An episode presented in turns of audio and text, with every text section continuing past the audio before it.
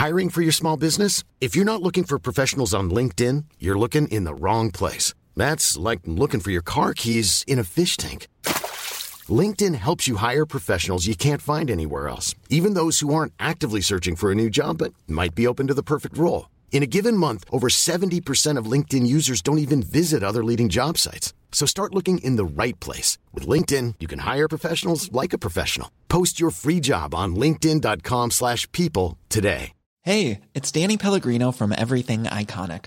Ready to upgrade your style game without blowing your budget? Check out Quince. They've got all the good stuff, shirts and polos, activewear, and fine leather goods, all at 50 to 80% less than other high-end brands. And the best part? They're all about safe, ethical, and responsible manufacturing. Get that luxury vibe without the luxury price tag. Hit up quince.com slash upgrade for free shipping and 365 day returns on your next order. That's quince.com slash upgrade.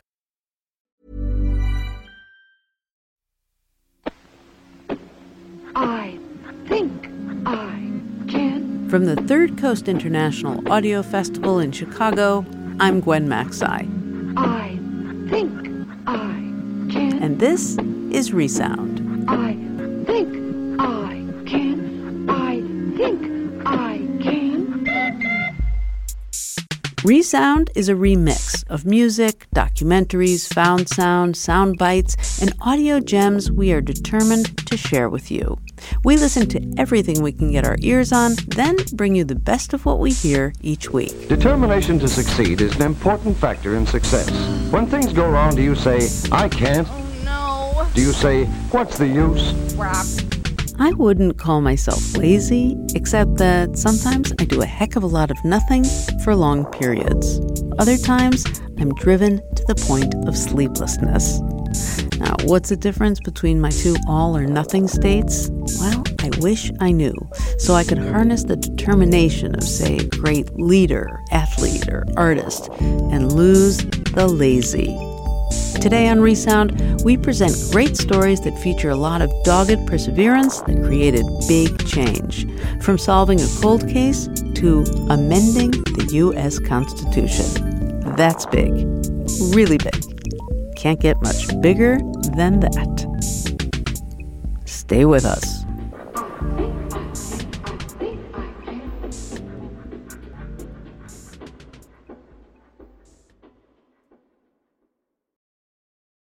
Teachers find all sorts of ways to motivate their students. Doling out bad grades isn't usually one of them. But in the story you're about to hear, a slash of red ink at the top of a paper literally changed history, as Matt Largey explains.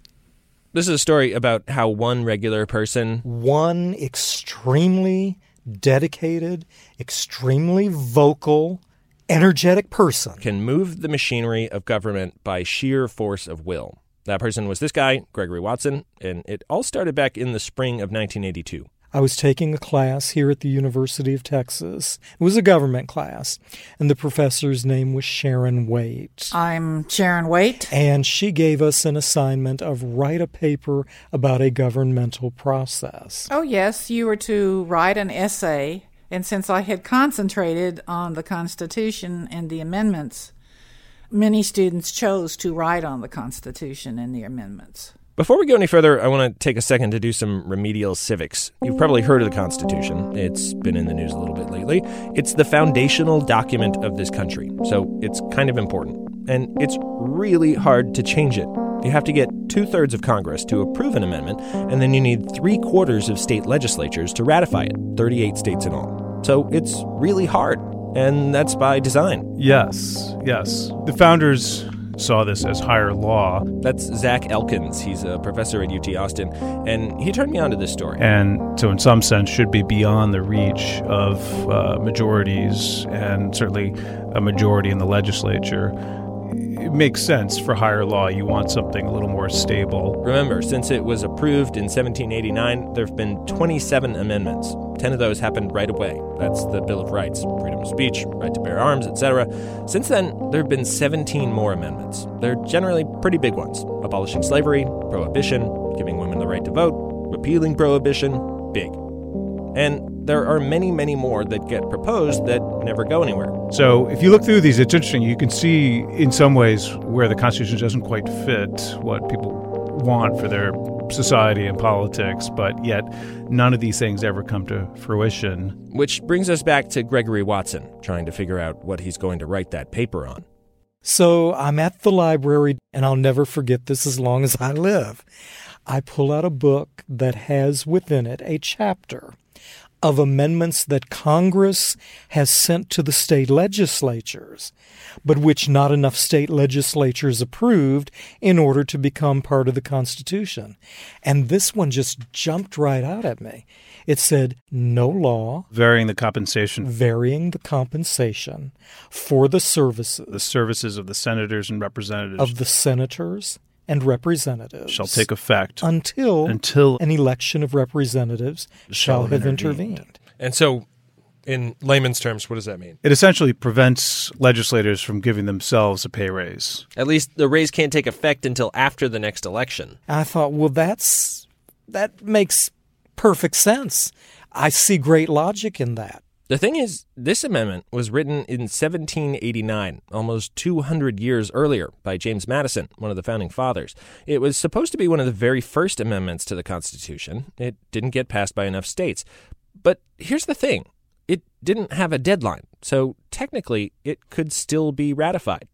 Gregory was intrigued, so he got to work. It was back in the days when you had maybe, if you were lucky, you had an IBM Selectric typewriter. And I did have an IBM Selectric typewriter, and I had a few different typeface uh, balls that th- those typewriters used. And I remember being so cautious about everything. I would take out the normal ball, then put in the italic ball for a court case, and then take the italic ball out, put the normal one back in, and did all this wonderful work and turn it into the TA and get it back with a great big C on it. So I appealed it to the professor. Well, he came up and he said, I wrote this paper and I don't think I deserve a C. I think it's much better than that. And I kind of glanced at it, but I really didn't see anything that was particularly outstanding about it. And I thought a C was probably fine. She came back the following class period and literally flung it at me and said, No change. So I said, There it is. See, it is. And left it at that. You know, most people would have just taken the grade at that point and left it at that. But Gregory is not most people. So I thought right then and there, I'm going to get that thing ratified. The amendment had been passed by nine states already, most way back in the 1790s. But Gregory needed 38. He needed to get 29 more states to pass it.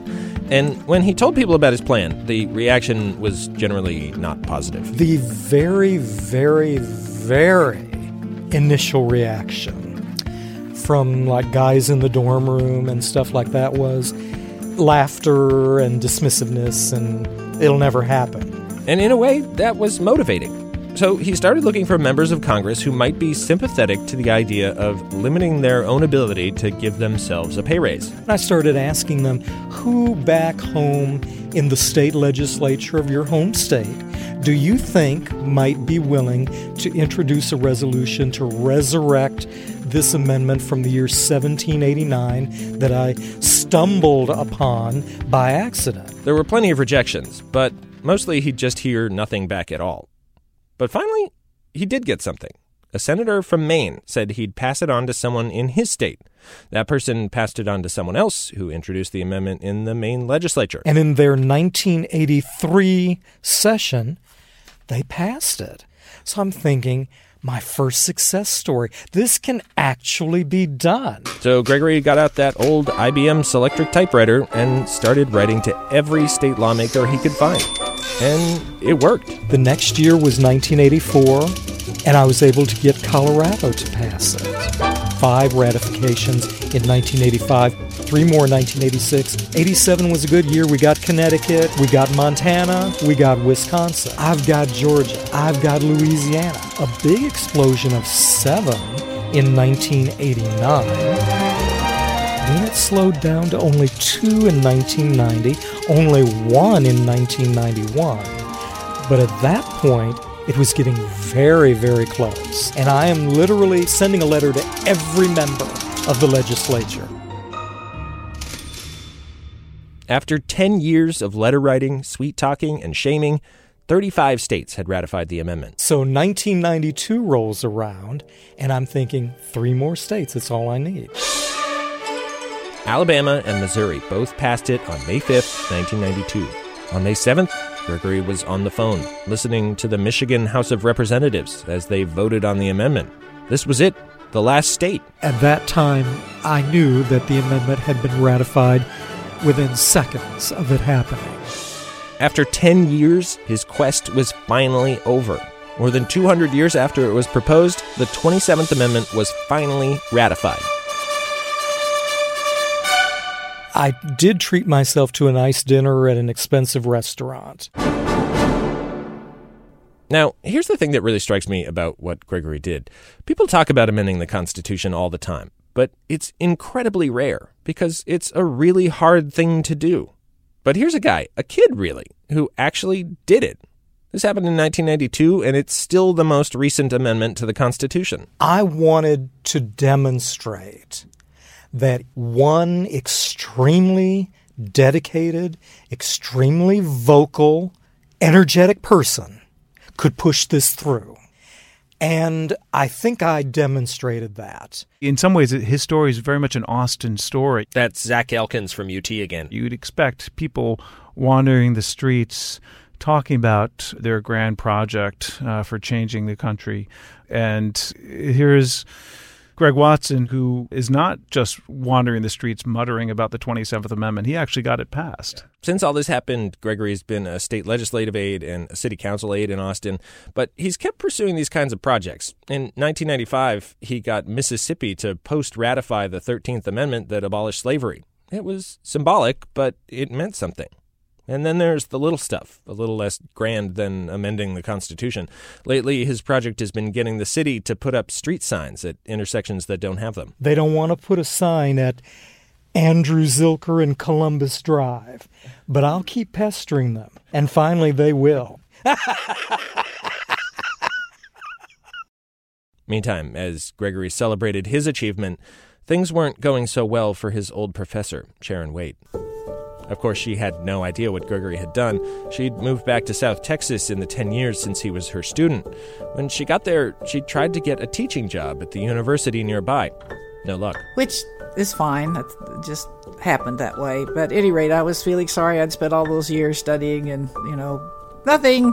She'd look at all the notebooks and papers and stuff she'd collected over the years, getting her master's and her PhD, all these ideas and thoughts and knowledge. And she wondered what was it all for? Until one day. One day, the phone rings. This is about 1991 or 92. It was 92, a little while after the 27th Amendment was ratified. The caller asked for her by name. They said, Well, did you teach at UT Austin in the early 80s? And I said, Yes, I did. I said, Well, this is a professor from the Naval Academy, and I'm writing a book on constitutional amendments. Did you know that one of your students, Gregory Watson, pursued getting this constitutional amendment passed because you gave him a bad grade. Sharon was blown away, and in that moment, she felt redeemed. Many people have always said you never know what kind of effect you're going to have on other people and on the world, that you'll never know a lot of the things that you have affected in your life. And this is when it really hit me because I thought to myself, you have just, by making this fellow a grade he didn't like affected the U.S. Constitution more than any of your fellow professors ever thought about doing. and how ironic is that?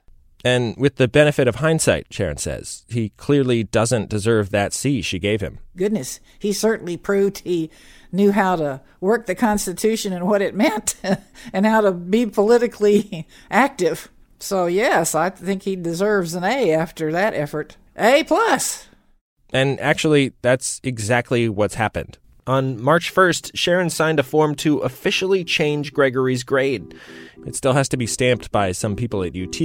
But when it is, 35 years after he wrote that paper, he'll finally turn that C into an A. The 27th Amendment was produced by Matt Largey for Pop Up Magazine and was first broadcast on KUT in Austin.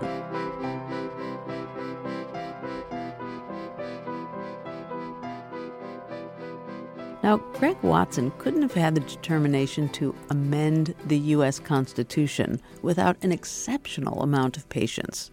Along the way, there are so many opportunities to abandon ship, give up, toss in the proverbial towel.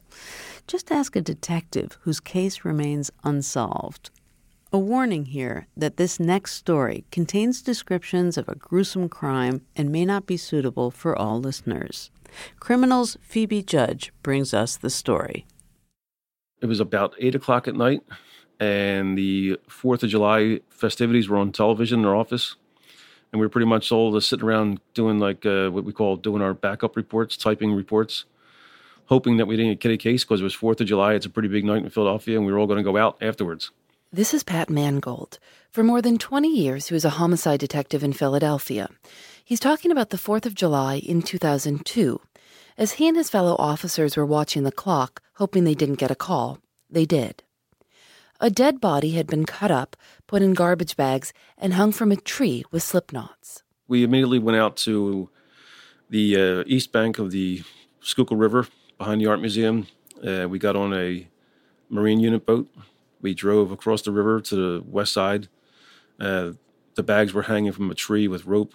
Uh, the Marine unit sergeant said, you know, if you feel this bag, you'll feel like a foot or a, a hand in this one. They cut down six bags in total, and inside the bags they found the dismembered body of a woman in her 50s. They transported the garbage bags to the medical examiner's office and began the work of trying to figure out who the victim was. You could see by her clothing that uh, she appeared to be a homeless person. So the very next day, I went up to the Parkway, which is a very heavily concentrated area of Philadelphia homeless people. They sleep on the benches along the Benjamin Franklin Parkway. Someone up there handing my business card out, asking if uh, anyone had uh, been missing or they haven't seen a woman in her 50s, five foot four, Indian Italian uh, descent.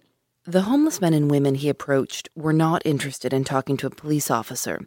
He was shut down left and right. I thought, uh, there's no way I'm going to solve this case. This will be an un- unsolved murder in Philadelphia. This was rare for Detective Mangold. In his 23 years as a homicide detective, he says there are only three cases he didn't solve. But the body in the bags appeared to have been decomposing for months, and no one had reported the victim missing. So he didn't think he'd ever even learn who she was, much less who had done this to her. And the very next day, I walked into work and in a message box, I received a note that said, uh, had the name of a caller, Adam Bruckner. His phone number said, and on the note it said, he may know who your homeless victim is. I went to the police station right up the road and said, Hey, I, I heard you guys were looking to find some information on Angie. And the guy just froze and he said, How do you know her name? Adam Bruckner. It would be dramatic to say that they were suspicious of me, but they were definitely alarmed that I knew who it was. And so they got my information. They sent me over to talk to Detective Pat Mangold over at the homicide unit. Adam Bruckner says he's always been the kind of guy who gives a dollar to homeless people.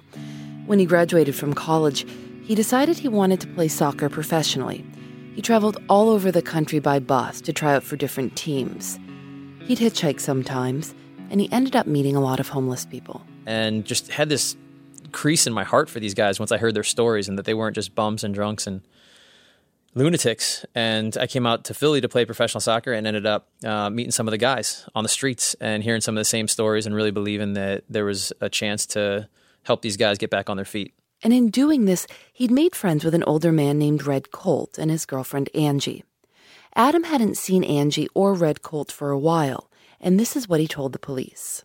I let them know I thought this lady's name was Angie, and they said, Thank you. We don't really know who it is. And it seemed like it was just going to go away at that point. But Adam Bruckner wasn't going to let it go away. Detective Mangold had no idea who he was dealing with. It was on a daily basis after that first meeting that I spoke to him. Um, he would call every day. I mean, some of the guys were making fun of him, not to him, but to me. And they kept calling him junior detective. They said, "Oh, your junior detective keeps calling here." Um, said he has some new information. The thing is, Adam Bruckner did have new information, good information, and a lot of it. The homeless men and women on the parkway trusted him, and they were telling him things about Angie that they refused to tell the police. So Adam began a murder investigation of his own. He was a soccer player moonlighting as an amateur sleuth, and as it turned out, he was pretty good at it.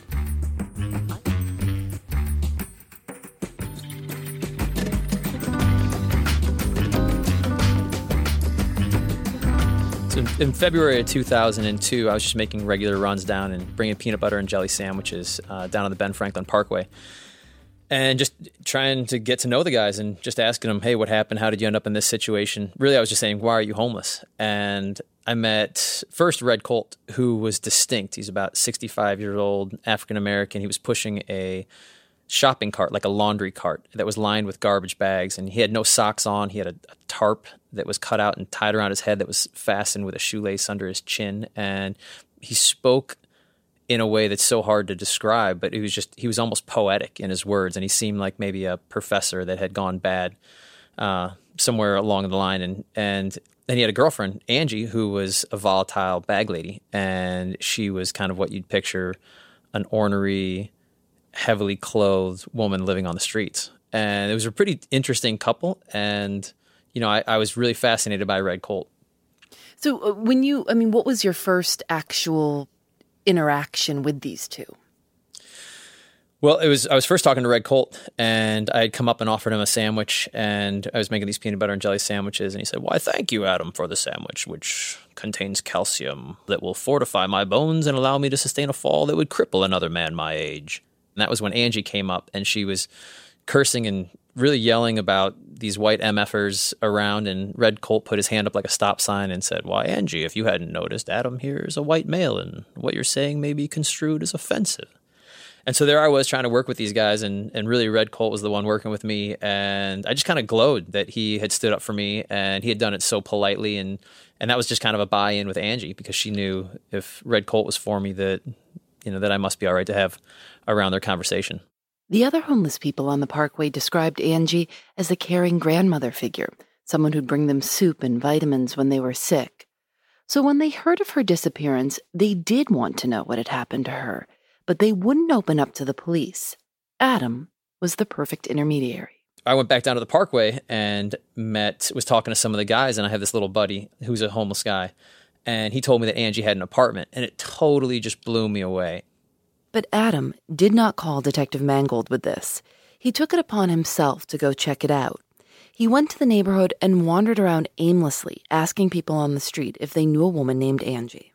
So you have no experience, right? You're you're a professional soccer player. Yeah, no, I watched LA Law growing up and that that was about it. But his technique worked, sort of.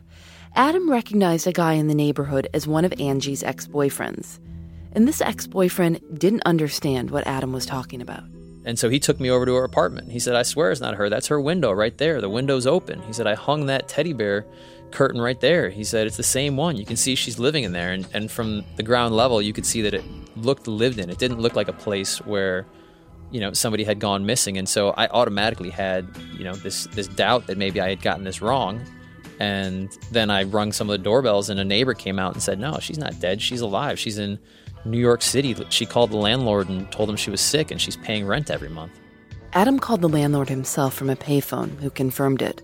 And then it was almost laughable. And that ended a few minutes later when another neighbor, Sharon, came up and almost passively she said, "What's going on?" I said, "Oh, we're looking for." We were. I said, "I was looking for Angie."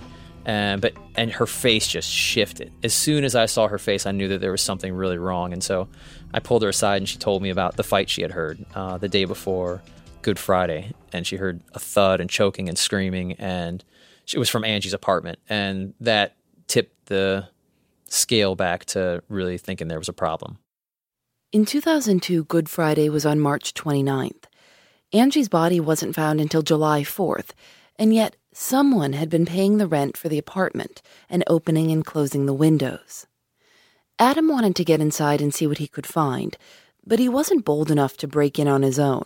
He called Detective Mangold. I said, I have to get a search warrant for this location. And we did. And Adam stayed with us. I said, listen, I don't want you to be in the dark here. You're helping me out here. I want you to see how this process all works out. He was very interested in seeing how it did work. I was just standing there. They knocked. No one answered. Someone said, get the city key. And I, I really thought there was going to be this really technical city key. And someone pulled out a sledgehammer and just bashed the door in. What happens next? I expected to see a bloody crime scene, but it was even crazier than that. It was a total mess. She was a hoarder and she had not thrown anything away for 40 years. She had collected every piece of mail, newspapers were stacked up. I mean, we all just froze. And there were thousands of pieces of mail, and I mean, you name it, it was there. It was just, a, it would have taken a year to go through and get different things. She had everything from a lawnmower up there, even though she didn't have a lawn, to a detailed account of every phone call she had ever made since like 1960. The apartment was loaded with all these bottles of like ginger and all these different, um, not narcotics, but little vitamin supplements, things like that. And it had like a medicinal smell. It was like like you walked into an old apothecary, uh, a drugstore back in the day when you were a little kid. Was there a bed in the apartment?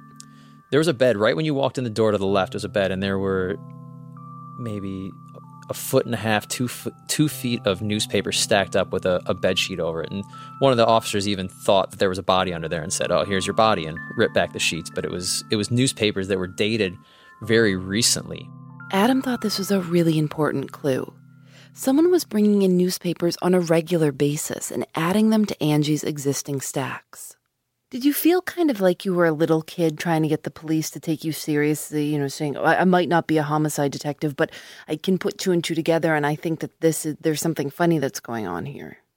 I was trying to stay unnoticed, but still kind of whispering my opinions. I, I did not want to leave the apartment, uh, but I, I definitely wanted to be heard, and so I would pull someone aside and say, I, I think she was, I think she was killed in here. And they'd say, no, no, there's the, the evidence. It would look different if she had been killed in here. If there was a struggle, it would it would be a mess. Uh, sooner than later, I had to. It got too hot to be in there, and we all went outside. And that was when they did not invite me to come back up, but said, you know, if you can find any information on Red Colt, we would appreciate it. This is the first time that Adam realized that Red Colt was a prime suspect. He hadn't considered that this could be a possibility. Because, you know, I had this personal relationship with him. I knew that he wasn't capable of something like that. He set out to find other possible suspects. Angie had restraining orders against several abusive boyfriends. Adam looked into those men, and he talked with friends on the parkway. He studied the place where Angie's body had originally been found in garbage bags by the river, and he went back to her apartment, a lot, without telling the police what he was doing. You know, the things that made him a good soccer player by like being compul- compulsively working harder than everybody else, he needed to he needed to find the next clue. He needed to figure out what was going on. And he just sort of wouldn't let himself stop.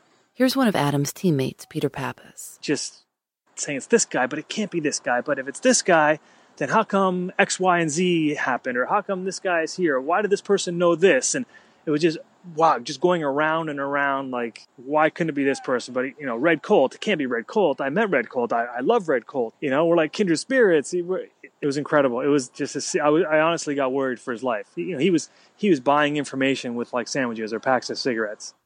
Adam completely admits that he was obsessed. He was calling Detective Mangold constantly. I called way, way, way too much. And because I would leave information every time I got it.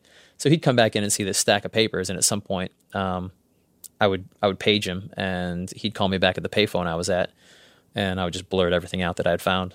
At this point, the police were certain that Angie had been killed at the river, but Adam was certain that Angie had been killed in her apartment. He was fixated on what she'd been wearing when her body was found. It was cold in Philadelphia in March, but Angie had been found wearing a t shirt, sweatpants, and sandals not warm enough to be walking around outside. That made me more and more sure she was killed in her apartment, which made me more determined to go back in and find something. And so I just kept digging through this paper in her apartment. And a couple times, some of the neighbors would come in, and this was pretty awkward. But um, I just kept going. Like I don't understand. Would the neighbors be like, "Who, who are you? What are you doing in here?" I mean, they knew that something really bizarre had happened, and they knew that the reality was that with all the homicides in Philadelphia, there just is not the time for the police to to do this kind of meticulous investigation. And so sometimes they would let me in, and sometimes the door, the front door would be open, and I would just come in on my own, and they'd come up and see me on all fours, like crawling around and you know pulling papers out from underneath the bed. And I don't know what they said behind my back, but they were very nice to my face. Adam says he'd made something like 20 trips to Angie's apartment before he found the clue he needed. Shortly after Angie's body had been found, he went to the river and looked around. He found a piece of paper that said something strange about an underground American currency. He didn't pay much attention to it, except that the handwriting was distinctive, large and blocky. He put the piece of paper in his backpack. And then when I was in the apartment, I saw the same handwriting. And it was like this gong went off. And I realized whoever had written that down by the river had obviously written it in the apartment. And if I could figure out who had written that, it was like a clear case of who had done it. So, how did you figure out who had written it? All of a sudden, I saw these four words that said, This is Red Colt. And all this time I had spent trying to prove that it was not him, it just fell off. On that same trip to Angie's apartment, Adam found a Rite Aid receipt for paint tarps and garbage bags. It was dated three days after Good Friday, which is when the neighbor had heard the horrible screaming fight. It became very clear at that point that Red Colt was the one in her apartment. Red Colt had dismembered her body. Red Colt had taken her body down the stairs in his cart lined with garbage bags. Red Colt had, you know, kept the body down by the river, hanging over the ledge tied to the tree with the slip knots. Adam called Detective Mangold and told him what he'd found. But then he also took it upon himself to find Red Colt. He talked to homeless people around the neighborhood and found out that Red Colt had a new girlfriend and that the two of them had breakfast at a certain McDonald's every morning. I let Homicide know that he was going to be there. Homicide called police. They missed him that day. The next day, Detective Pat Mangold went out to get some Chinese food. And from the description that I had given and from a photo we were able to get, uh, he recognized him in the cart with garbage bags lined was the biggest thing. And so he saw a guy pushing a cart down the road and he said, Red Colt. And he said it looked like Red Colt was going to run.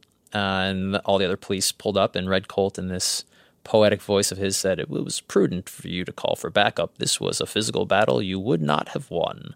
And uh, we took him into custody for questioning, and he had over $7,600 on his person in different denominations and pockets all over his uh, clothing. And I took the shopping cart back into the homicide unit. We did a search warrant for that, looking for maybe the tool that he would use to cut her up. And in there, I open, I find a, a Tastykake box. And as soon as I open it, uh, I could smell that medicinal, musty smell from her apartment. It was identical.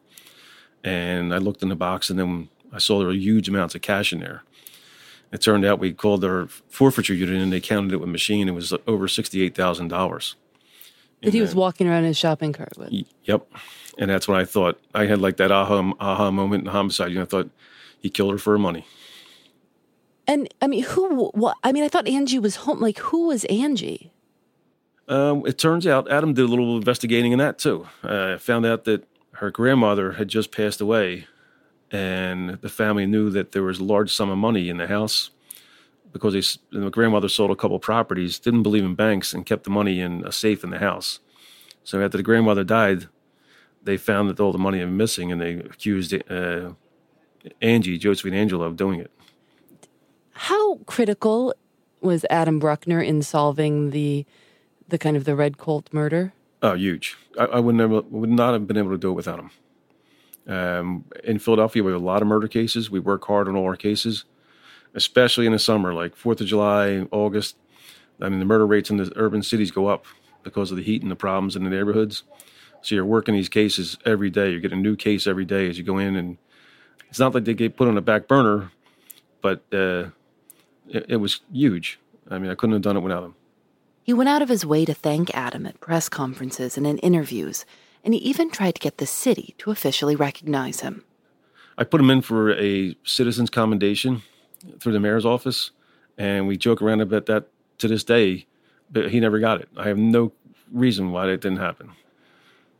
One of the strangest parts of the story is that even after Adam had solved the case and found the evidence that incriminated Red Colt, he still didn't want to believe that it could be true. Red Colt was his friend. Uh, he was one of the few, in my journal. I would just write, oh, "I just wish there was something more I could do about I could do for this guy." You know, it, it, was simple stuff. He was writing this Kennedy assassination book, and you know, I was going to help him make the photocopies. There was just he was fascinating, and he, you know, he defended me when when Angie came up that first time, and he cared. He was genuine. He made eye contact. He was he was truly grateful for the advocacy. I don't think that he was faking it. I think that he was just had a much different side than I knew, and I think that people can be good and bad, and I think that he's one of those people. Red Colt was charged with first degree homicide, robbery, and abuse of a corpse. He wanted to represent himself, but wasn't allowed. There was a mental health evaluation where he was found unfit, so that was definitely a, a part of the puzzle, but he definitely knew the difference between right and wrong, which was the really deciding factor of whether or not, you know, he would be in a mental institution or in a in a regular prison and a guy that can, you know, clean up a an apartment by taking a body out piece by piece on the third floor surely surely knew the difference between right and wrong and was able to cover it up. Red Colt was sentenced to life in prison. He died of cancer earlier this year. Angie's full name was Josephine Angelo. The money that Red Colt stole from her was given to her biological son. He grew up in foster care. They had a funeral, and her son came. Detective Mangold is now a special agent for the Pennsylvania Attorney General's office. As for Adam Bruckner, he's retired from soccer and he's put his sleuthing days behind him. But he's more involved than ever with the homeless community. He's youth director of the Helping Hands Rescue Mission in North Philadelphia. When you tell this story now, all these years later, do you feel like you're a different person back then? Yeah, uh, it, it wrecked a little something in me. I, so yes, I think this whole thing changed me. You know, literally instead of watching these horror shows or these homicide investigation tales, you know, I stuck myself in the middle one of these accidentally. And it just gives you a little different perspective on people in pain and on the world. And so I can't I can't really explain that, but I do know that it just it sat on me really heavily and you know, and it was so sad what happened to Angie. She was you know, she was a lady that brought soup to the homeless guys, and she was in her apartment one day, and the next day she's, you know, she's just vanished.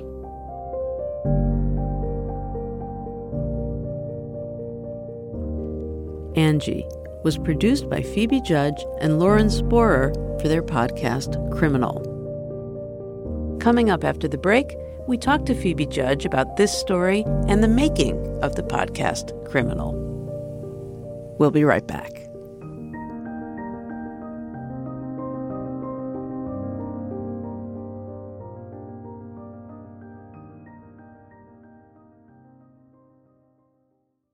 The problem about being a beginner is that it's going to suck. But the good thing about being a beginner is that you've got all this energy. On the Third Coast Pocket Conference, you'll learn the essential tools for making audio stories from the world's most celebrated radio producers and podcasters. So, when I make a piece, I want the world I'm imagining to be so engaging that the listener wants to move there. I want to create an atmosphere that will be sustained from beginning until end. You have to find a way to get in and tell a story that's going to surprise people about something that they already know. The closer, the more intimate, the more immersed you can get in the lives of the people whose stories you're telling, the more powerful those narratives will be. The Third Coast Pocket Conference is where your next great story begins. Listen online at thirdcoastfestival.org or you can subscribe wherever you download your podcasts. And that is the only way that you will get from sucking to not sucking.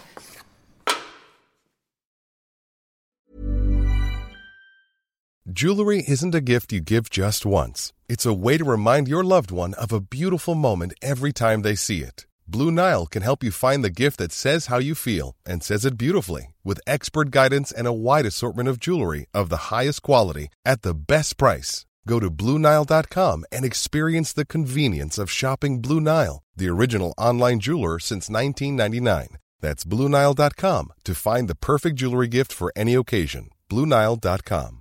Hey, it's Ryan Reynolds, and I'm here with Keith, co star of my upcoming film, If, only in theaters, May 17th. Do you want to tell people the big news? All right, I'll do it. Sign up now and you'll get unlimited for $15 a month in six months of Paramount Plus Essential Plan on us. Mintmobile.com slash switch. Upfront payment of $45 equivalent to $15 per month. Unlimited over 40 gigabytes per month. Face lower speeds. Videos at 480p. Active Mint customers by 531.24 get six months of Paramount Plus Essential Plan. Auto renews after six months. Offer ends May 31st, 2024. Separate Paramount Plus registration required. Terms and conditions apply if rated PG.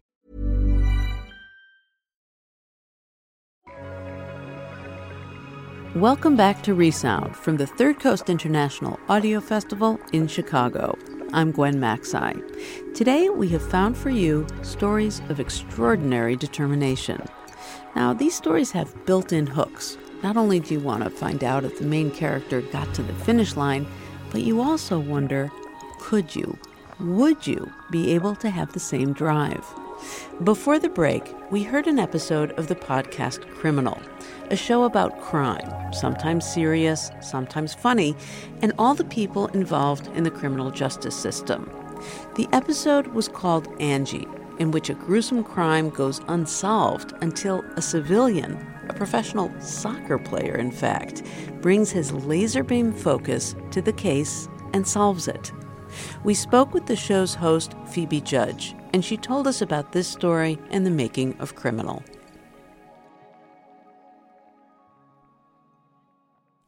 I think a lot of us want to think of ourselves as somebody who could solve a crime if we had to. Uh, Phoebe, do you see yourself at all in the main character, Adam Bruckner?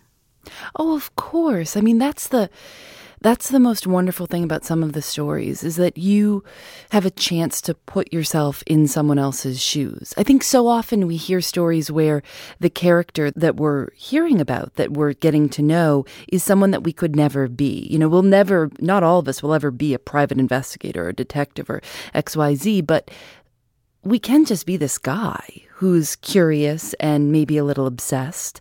And that's the that's like the greatest thing about doing a show that only focuses on those who have direct experience with something because listeners just say, oh, yeah, his name's Adam, but his name could be Phoebe. I could have done that. Um, we love stories that showcase that part of this big word crime. And how did you come across this story? And by the same token, how do you generally come across your stories or find your stories? This story about Adam Bruckner came to us in, in an odd way. He had told his story at The Moth um, and had never made it to the broadcast, but in speaking with one of the producers there, they said, you know, this guy's story is really amazing. We don't know what to do with it. We don't have enough time to do anything with it. Maybe you could take it on. And so I called him up and he said, Yeah, I'd be game.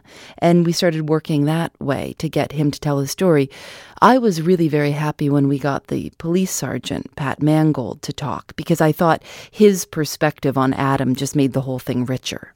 But what happens is that we spend a lot of time just going down these rabbit holes of looking for interesting stories. And you start on a the internet and you might start in typing the word ballerina and by the end of it you're looking at uh, two serial killers in 1910 Indianapolis. You don't know how you've gotten there, but you have somehow.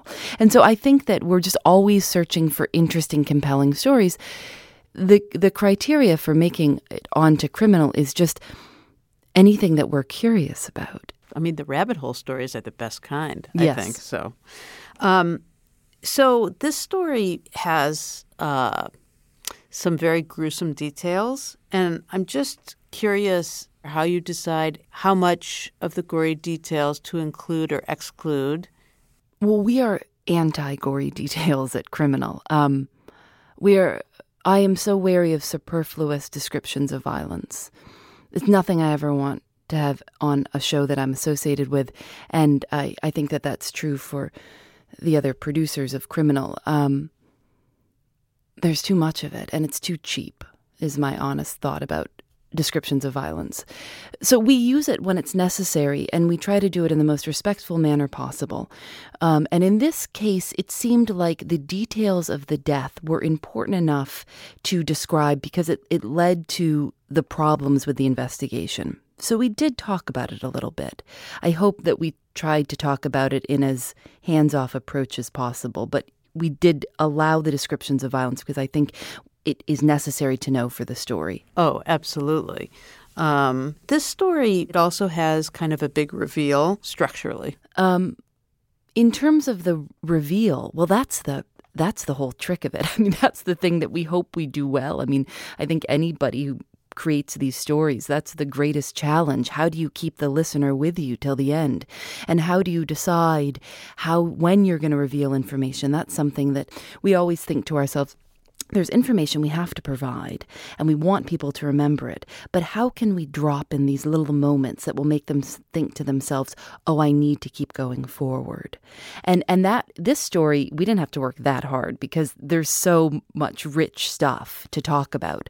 But that's always our greatest challenge is when are we going to pull a little bit of the curtain back? Is there anything special about sort of the after effect of this story I mean, this whole idea about this soccer player who was going out and talking to homeless people and cared enough to do that, and then cared enough to almost lose his own job because he became so obsessed about solving this crime because he felt some responsibility to, to put his knowledge out there.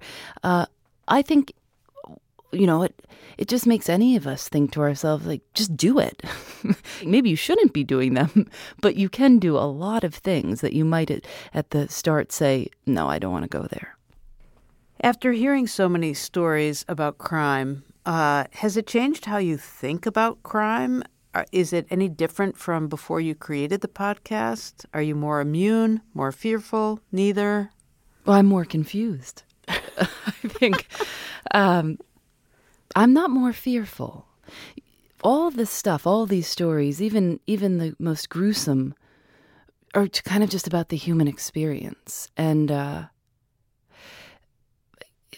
it's it's a curious and odd life, I think, and um, so often I think we can go through the our lives with blinders on, not not seeing some of the bad stuff. Um, maybe if we're lucky, we can go through life with our blinders on. And when you veer off a little bit and, and start talking about some of these stories, I don't think you get more scared or more sad or more downtrodden about the plight of human existence.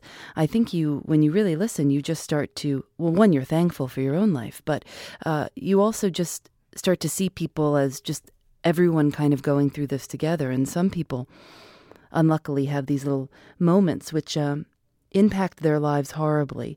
But what's wonderful is to see how people kind of recover from it all. And I think that's, you know, the tools we use to recover from things is something that I'm uh, I'm still so interested in and learning more and more about doing a show like this. Phoebe Judge, host of Criminal. If you love listening to Phoebe on her podcast like we do, then come see her in person. On Wednesday, November 8th, Phoebe will be performing at Thalia Hall in a rollicking, rambunctious resound live. Other performers include the Neo Futurists, Adriana Cardona of Univision, 99% Invisible's Roman Mars, and me, Gwen Macsai. But wait, that is not all. We can't just stop at one live show. This November, we debut The Fest in Chicago. Two weeks of podcasts coming to stages all across the city. Shows like Love and Radio, Code Switch, and Reveal. For tickets and to see the entire lineup, go to thefestchicago.org. That's thefestchicago.org. It is going to be so much fun.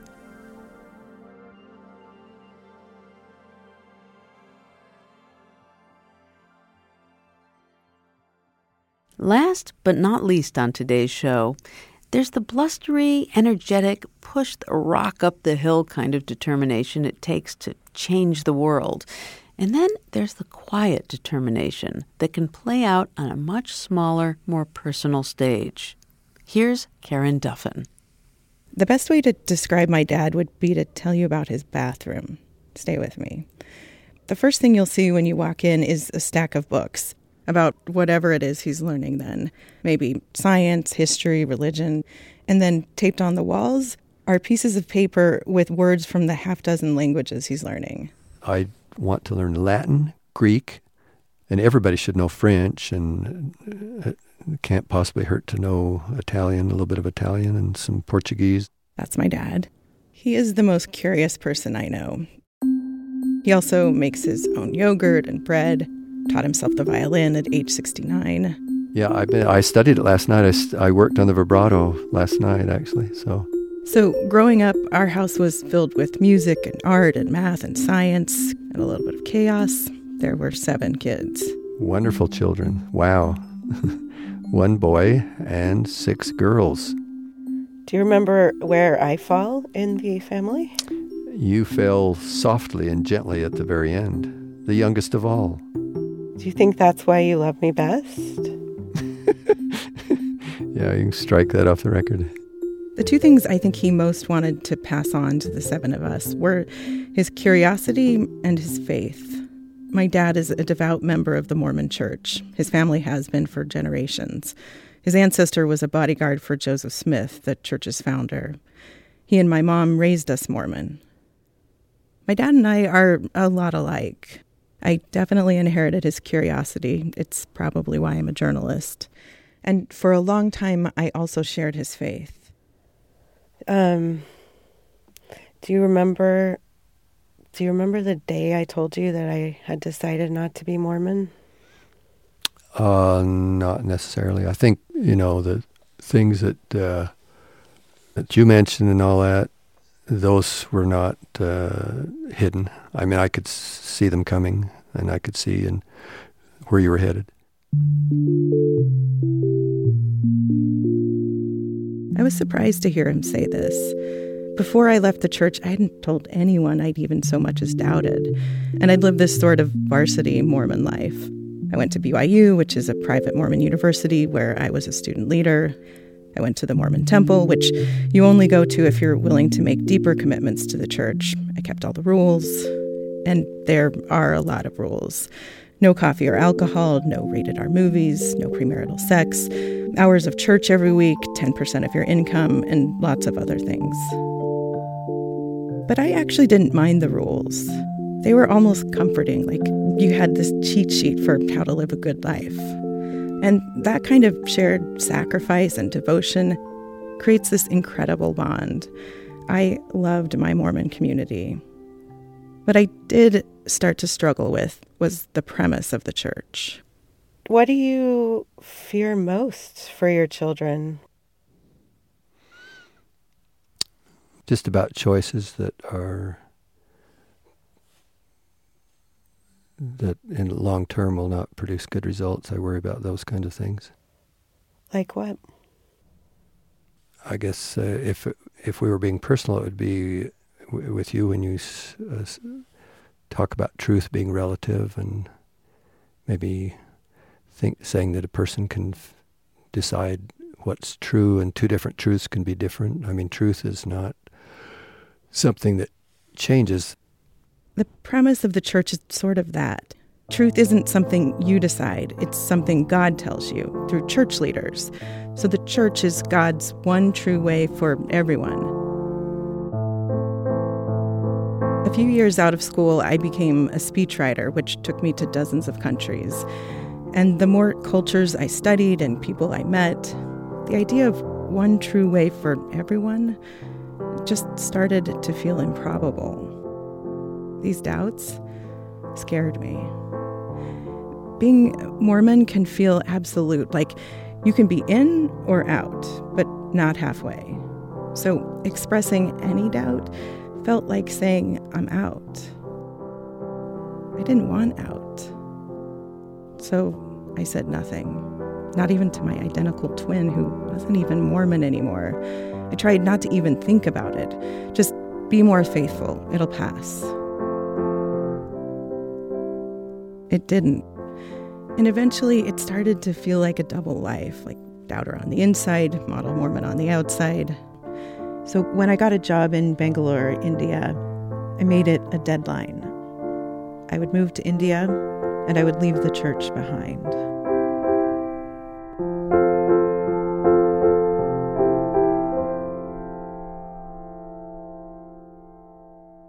It was only from the safety of 10,000 miles away in India that I did what I feared most. I started telling people.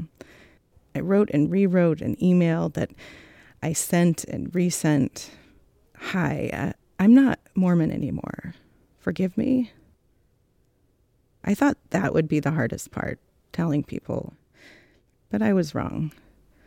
Here's me explaining this to my dad. I've told people before that if I were to name my story, it would be first you leave and then you go, and that the going part is the hard part because it, there's a real void. Because I came from a background that is very structured, right? Like I knew a lot of answers to things. So, what has ended up being the hardest part is rebuilding. All the questions the church used to answer, I had to answer myself now. Big questions and small, disorienting ones, like coffee. The first time I ordered coffee, I was 32. I can still picture myself standing in Starbucks, confused by the menu, and sure that everyone around me knew. Then later that year, feeling confused again, but this time by a bar menu when I ordered my first drink of alcohol. I ordered champagne. At least I knew what that was. It was a lonely process. I didn't want to ask my not Mormon friends for help because I felt embarrassed. Like, here I was in my 30s learning all these adolescent things. And I didn't want to tell my Mormon friends how hard it was because I thought they'd just feel like, of course you're lost. You left the truth. The moment it felt truly final had to do with my Mormon undergarments. They're the most sacred symbol of your faith, and you promise to always wear them. There's a sort of ritual for how you're supposed to throw them out. I didn't know if I owed it that anymore. So they sat in a box for years until one day I just threw them in a dumpster. I felt bad about that for years. More than coffee or alcohol or anything else, skipping that ritual felt like saying, I mean it. I'm out.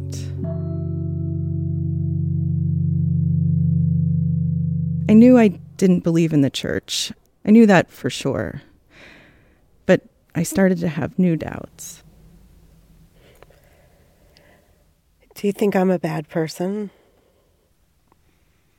Not at all. You're a. I believe that you're a, a choice daughter of a divine creator. I don't think that you're bad at all, fundamentally at all. No, but you've made some decisions that aren't going to lead to happiness. But there's virtually nothing that a person has done or can can do in most cases where they can't have that corrected and rectified and fixed. But where life is short and there's an eternity that lies ahead, so this is not one that can be taken lightly or that you can get wrong. Hmm. Yeah. Yeah. I um I'm solemn.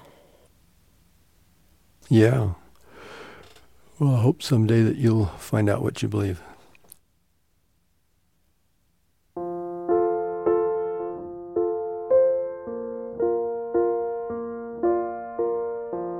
Before we said goodbye, he gave me an update on his latest invention. Yesterday, I experimented making some yogurt, and it didn't work. That's okay. Yeah, no, I, I love to experiment. And it doesn't always work. But it's important, almost as important to learn what doesn't work as it is to learn what does work. On that point, we still agree. Well, I love you, Dad. I appreciate all the curiosity and faith and all the good things you gave me. I really do. Well, I love you. All right. Tell Mom I said hi. I will. Bye bye. Bye bye.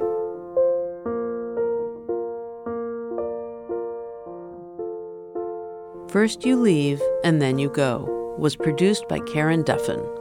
This was one of the first radio stories Karen ever made as a student. Since then, her work has appeared on Radiolab, This American Life, and On the Media.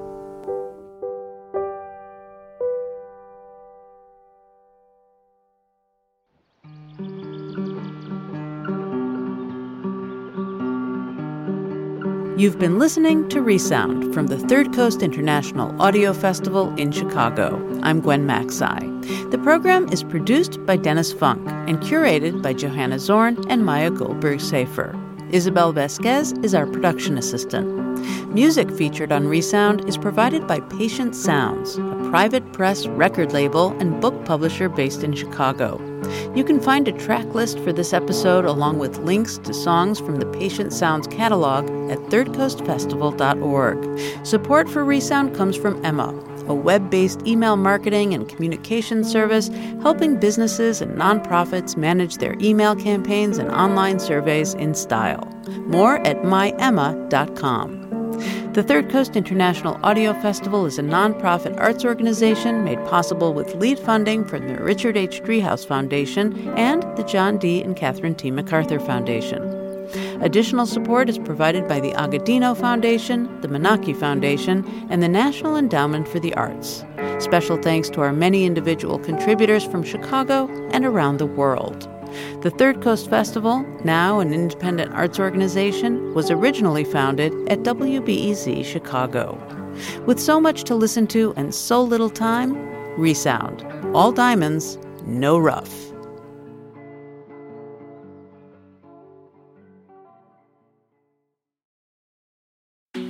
Resound listeners, we have big news. This November, Third Coast brings you The Fest, two weeks of podcasts live on stage in venues across Chicago. Shows including Love and Radio, Code Switch, Reveal, and Longform. Plus, Resound Live at Thalia Hall, starring Phoebe Judge, the Neo Futurists, Adriana Cardona, and me, Gwen Macsai. To get tickets and see the entire Fest lineup, go to thefestchicago.org. See you there.